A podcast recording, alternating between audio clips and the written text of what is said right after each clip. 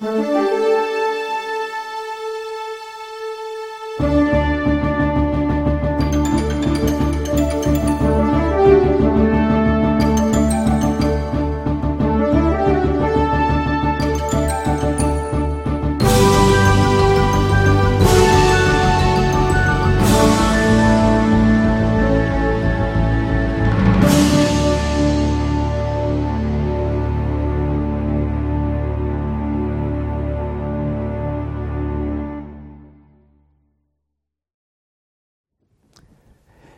our Congdon Ministries video study of the Olivet Discourse, I mentioned the parables found in Matthew 13, 19, in addition to the one that we studied in Matthew 22. Now, parables are very important in the Scriptures. They're often misunderstood or used to support doctrines, rather than viewing them as tools to help us understand the Lord's teaching. In the Gospels, our Lord makes extensive use of parables as one of his teaching tools. Sadly, many Bible teachers and individuals use these parables improperly or misapply them to biblical doctrinal teaching. Because so many people have based their prophetic teaching solely upon some of these parables, it's very important to know how to properly interpret a parable. Therefore, I have created this brief CMI Bible Help study to enable you to better understand and apply a biblical par- parable in your study of God's Word. Now, literally, the word parable in the Greek means a placing of one thing by the side of another. In other words, to bring something alongside of. That's what the para is in the parable term. Thus, a parable is a short story that uses familiar events to illustrate a religious or an ethical point. It's one of many literary devices such as allegory, comparisons, metaphors, similes that are used to tell a story and to get the point across to the listeners. A biblical parable places a spiritual truth beside common everyday things and events that relate to the lives of the hearers. In other words, the parable teller takes some common experience or event in the average person's life and uses that listener's understanding of those common events or experiences to illustrate a deeper truth or perhaps an idea that is not in their understanding or in the experience of those who are listening to the parable. So it brings us, takes the common things, brings them alongside of the spiritual truth to help them to understand. For example, when Jesus was speaking to the Pharisees, he used familiar scriptures to help them understand the new point or teaching he was making to them. For example, for the world of the Pharisees, theirs was a world that was immersed in scriptures. Thus, Jesus used Scripture to illustrate or teach a deeper, perhaps brand new concept to the Pharisees. But when Jesus was speaking to farmers, he illustrated his teaching with farming terms such as seeds, soil, and sheep. Thus, he placed the familiar world of his listeners beside the unfamiliar spiritual truths that he wanted them to learn. As we shall see, the listeners were not always expected to understand what he taught. For understanding only comes to those with spiritual eyes and spiritual ears. It was only when the Lord spoke to his disciples that he carefully explained a parable's meanings. In Matthew chapter 13, in verses 11 and 16 and 17, Jesus told them that the secrets were in again Matthew 13, beginning verse 11. He answered and said unto them, Because it is given unto you to know the mysteries of the kingdom of heaven, but to them it is not given. Looking at verse 16. But blessed are your, notice, eyes, for they see, and your ears, for they hear. For verily I say unto you, that many prophets and righteous men have desired to see the, those things which you see and have not seen them, to hear those things which you hear and have not heard them. You see that? Many prophets and righteous men have desired to see these things and to hear them, but they didn't hear them. Uh, Matthew 13 is filled with parables, parables that even today are being discussed and debated about what they mean, but you have to have spiritual eyes and ears to even begin to study them. Now, think about what Jesus just said here in Matthew 13, verse 17. What we are now studying is what many righteous people before us have yearned to see and to hear we have a great privilege today. We have God's Word. We can study it. The Lord can guide us and help us understand it. As with so many of the Lord's actions, His speaking in parables also served another purpose. As I've stressed in my course on the Olivet Discourse, His speaking in parables was to fulfill prophecy. Remember how many times, if you've taken the course, I have stated carefully what it says in Matthew 13, verse 35. He said that it might be fulfilled, which was spoken by the prophet, saying, I will open my mouth in parables, I will utter things which have, not, have been kept secret from the foundation of the world. You see that? He spoke in parables to fulfill prophecy.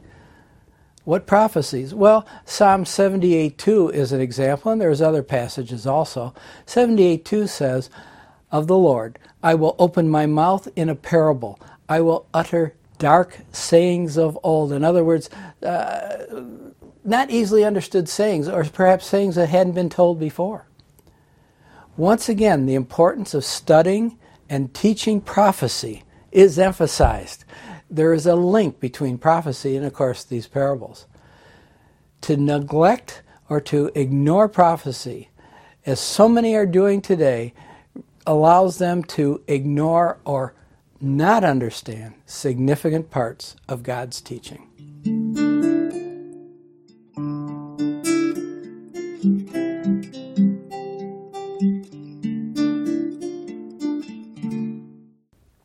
The need to correctly understand parables is essential to the student of prophecy. Recognizing this, it's very important for the student of prophecy to carefully follow the simple rules for interpreting parables. For every parable presents a central truth, and we need to merely discover or study to see what it is. But if we aren't careful, we might read more into a parable than the Lord intended, or we might miss the truth entirely. The way to begin your study of any parable is by reading it five to ten times so that you're quite familiar with the whole story. It should become something almost like memorized, so to speak. By reading it enough, you really get immersed into it. Now, I would also add that in addition to reading it five to ten times, it's very important to read the chapter before and the chapter after the parable in order to understand more of the context. Once you have read it five, ten times, you are now ready to consider the four essential elements to a parable. That first essential element is the circumstances surrounding the parable. Consider what prompted the need to give a parable. In my video lesson on the Olivet Discourse in Lesson 3, I went into extensive detail about the circumstances of the marriage feast parable in Matthew 22. Basically, it was the week of the Passover, and the Lord had just presented himself to Israel as its king. Christ's parable was addressed to Israel's chief priests and the Pharisees, who were on the point of rejecting him as, he, as the promised Messiah the Messiah from God that had come to establish his kingdom. The second essential element is the essential details and what they represent in the parable.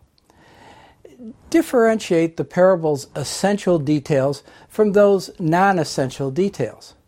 Now, let me explain.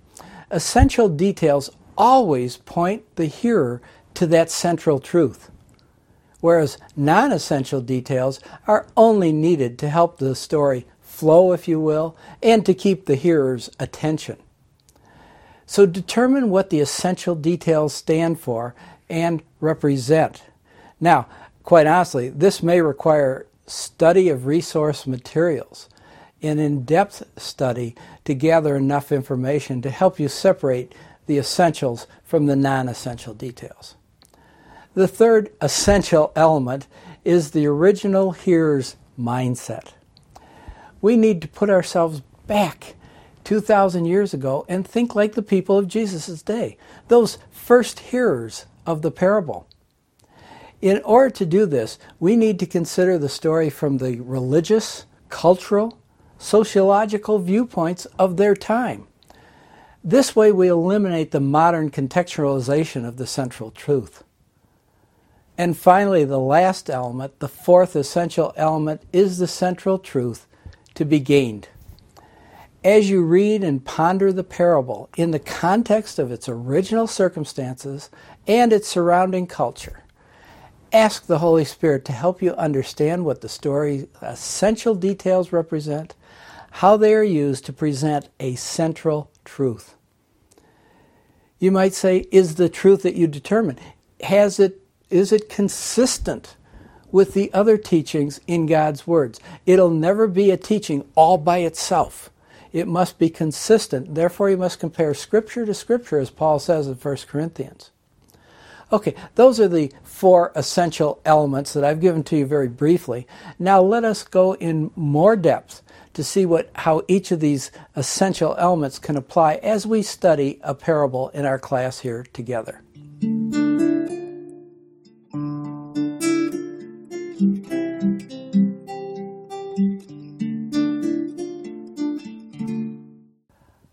All right, now we're going to look in depth, if you will, at those four elements. Remember, the first essential element involves the circumstance that prompted the parable.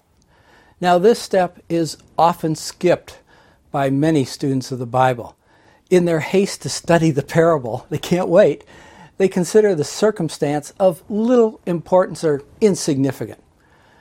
This could well be a fatal mistake in your understanding of a parable if you follow after them.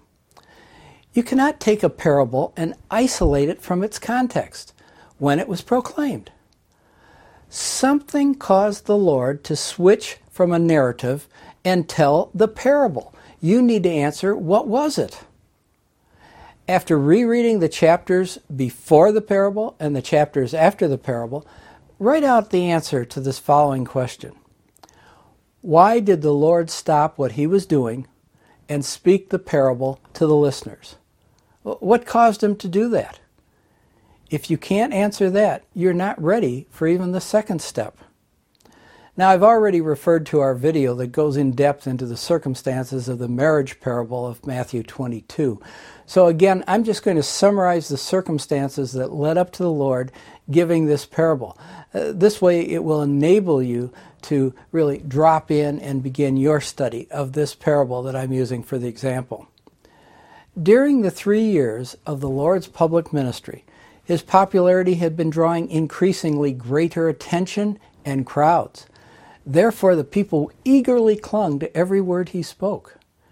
Now, the religious leaders, they feared that Jesus was displacing their leadership and authority if his popularity continued to grow, their little kingdom and their mutually beneficial relationship with Rome could come to an end. In Matthew 21, verse 15, it tells us that they had clearly seen the wonderful things that he had done. In other words, they had seen the very clear messianic signs that he, the Messiah, would fulfill. Look at Matthew 21 and verse 15. And let's go back to 14. Uh, well, well, the context, 13. And he said unto me, It is written, My house shall be called the house of prayer, but ye have made it a den of thieves. And the blind and the lame came to him in the temple, and he healed them. And, verse 15, when the chief priests and scribes saw the wonderful things that he did, and the children crying in the temple and saying, Hosanna to the Son of David, they were sore displeased. They're sore displeased. They had witnessed his authoritative actions at the temple. They had just seen a healing. They had seen all these things, and now they were brought to a point to make a decision whether or not to accept him as the Messiah. For the evidence confirming his identity as Messiah was absolutely clear and visible. Now, for the general populace, Jesus was the conquering king, bringing relief from Roman oppression. John records in John 12, verses 13 and 15. To many, he was a healer of the sick or a provider of food. And to many, it appeared the kingdom was about to come. Was this it? They thought, and so the excitement grew. The same thought, according to Luke in chapter 17, was on the Pharisees' minds as well. For in verse 20 we read, And when he demanded of the Pharisees when the kingdom of God should come, he answered them and said, The king kingdom cometh not with observation, but is among you. In other words, he said, Look around you and, and see the proofs that I've given. See the actions. Is this not the coming of the kingdom? Of course, we know scripturally that until the people as a nation had accepted him as king, the kingdom could not come. But he had simply said, Look around you to the leadership. But they didn't accept that. Now, at the presentation, what we call Palm Sunday, the chief priests, the Pharisees, the leaders of the people had only to consider the three years of ministry and realize what was happening. Furthermore, these kingdom expectations were supported by the teaching of many Jewish rabbis of the day. They taught that the advent of the Messiah would be celebrated by a feast that would usher in the kingdom of heaven. For many, this week the week of Palm Sunday and the crucifixion was the week that might have been that feast. For all present, but the hard hearted leaders, this was the long awaited moment of triumph for Israel, and they were there.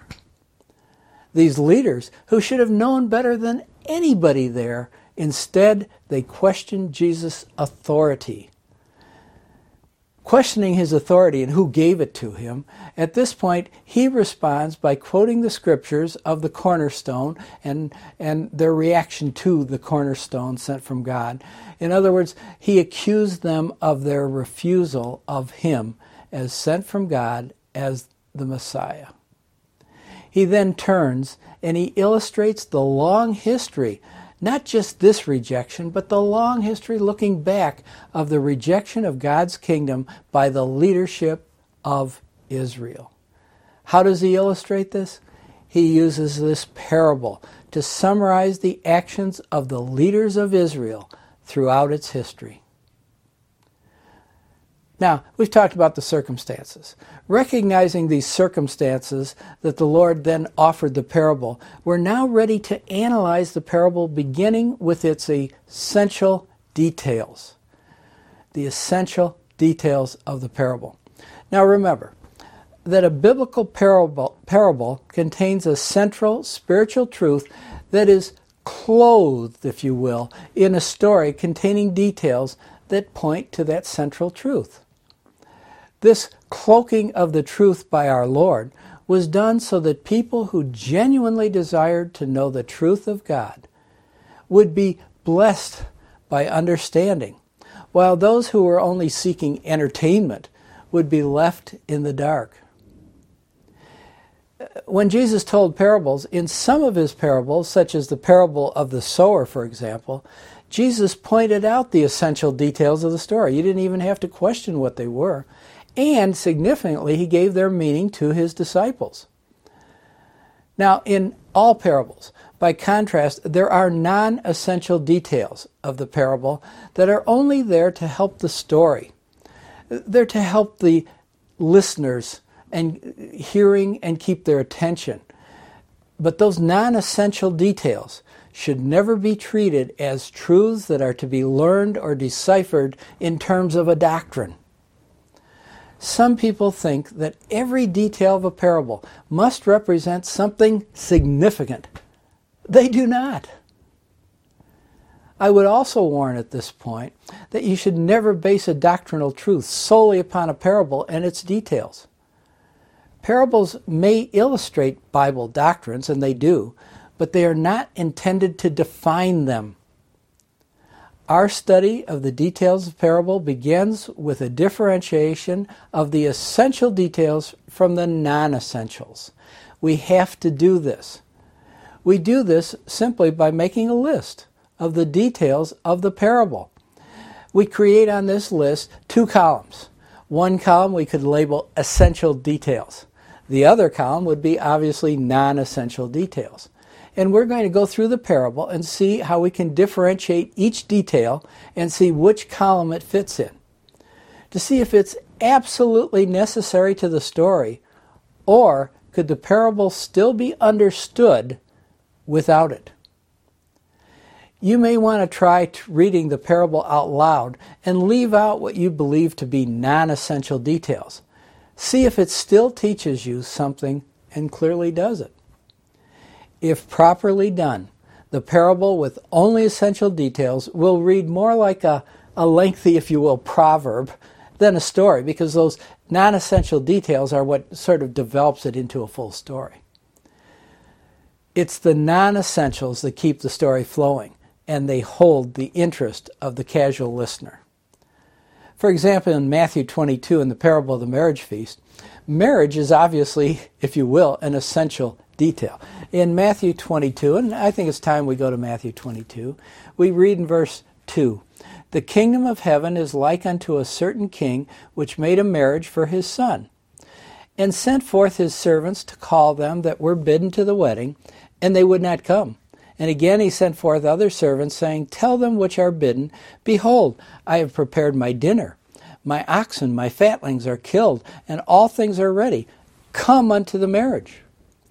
Okay, in these four verses, we clearly see that marriage is an essential to this whole story. That's the whole background and basis. But do the oxen, the fatlings, and all things are ready, are they important to the story? Are they essentials or non essentials? Well, they would be non essentials. For you could have simply said, all things are ready. Or in fact, you could even leave them out and let the reader assume them. Excuse me. Some details may be unfamiliar also as you read them. And this is going to require you to go to resource books to give you more understanding of what each detail meant in Jesus' day to understand if it's essential or non essential. There are many excellent books out there that will help you. One such book is The Life and Times of Jesus the Messiah by Alfred Edersheim excellent book giving backgrounds of life in those days. There are other books that you can get on the culture of the day. I have several. This is a rather complex peoples of the Old Testament world, but there are many helpful books on culture during Jesus' day. So you may have to go and study the culture of each detail given to see if it's essential or not. Now, having done that study, you may find an essential detail that you didn't think was essential, or you may have found that actually a detail you thought was essential was non-essential. So always be alert that you you've got to dictate be dictated by what the truth is, not what you want it to be. Now, when Jesus spoke to people, remember he began with those things with which they were familiar. And they're going to be brought alongside of the spiritual truth for which they wouldn't be necessarily familiar. We can't put our culture into these words. We have to understand how those people of Jesus' day understood these words. So, having done this, review your list of essential details and determine what each detail contributes to the parable. In other words, why is it there? If you have properly and thoughtfully done this, they should all point to the single central spiritual truth that is placed alongside of the common details of the story. Again, I stress, this takes hard work and study, but I always remind students of the Bible what God said. He said, God's workman must study to show thyself approved unto God, a workman that needeth not to be ashamed, rightly dividing the word of truth. All right, I've told you how to do it. Let me give you in this example from Matthew 22. We're going to look first at our column of essential details, and then we'll go into the non essentials. So we look here in Matthew 22. We see in verse 1, first thing we read, a certain king. So we know we have a king. And there's going to be a marriage for his son. So we have that the son is to be married. The king is obviously going to be the host of the uh, wedding, and the king is the father of the son. So those are essentials. We next see that he sent forth servants to call them that were bidden to the wedding. They would not come. So servants are sent out to the wedding to bring the guests to the weddings, and we find out they aren't going to come.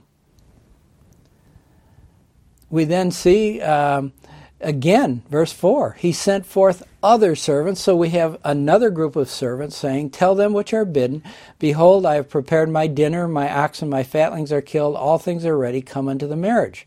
So we have other servants. It goes to obviously them that are bidden. That's the guests that are to come to the wedding, but they refuse. So where are we now? We have a king we have the son who's going to be married. We have servants sent out to get those guests that were invited. Those guests refused to come.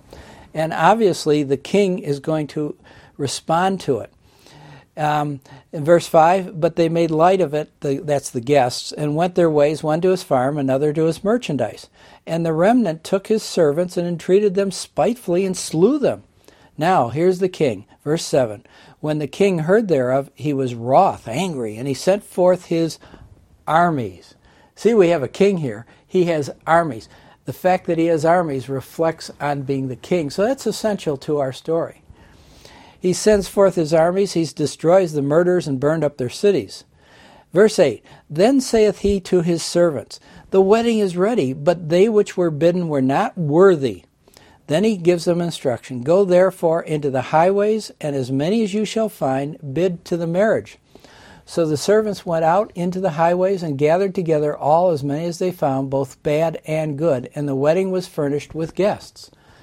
So what do we have here? We have the king. He's got this wedding for his son. Those are essential.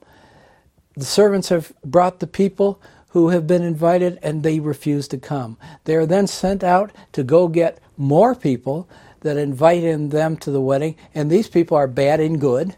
And then we read the final part of the, the uh, parable in verse 11 when the king came to see the guests, he saw there a man which had not on a wedding garment. And he saith unto him, Friend, how camest thou in hither not having a wedding garment? And he was speechless. That's the guest was speechless.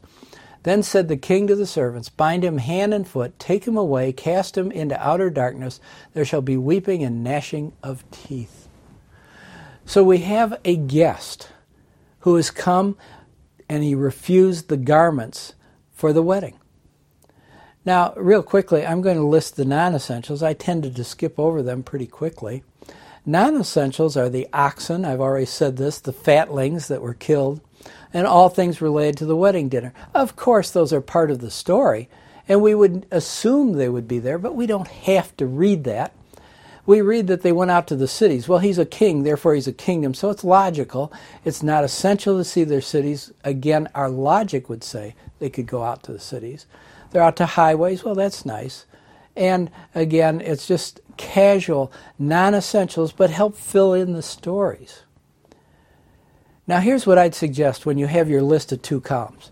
Try taking your list of essential details and see if you can give the parable and tell the parable using only the essential details.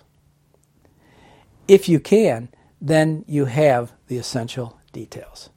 Let me give you an example of taking my list as I've developed it. I would summarize it this way A king had a son to be married and they sent servants to get the guests. Guests refused to come, and the king sent armies to punishing refusing guests.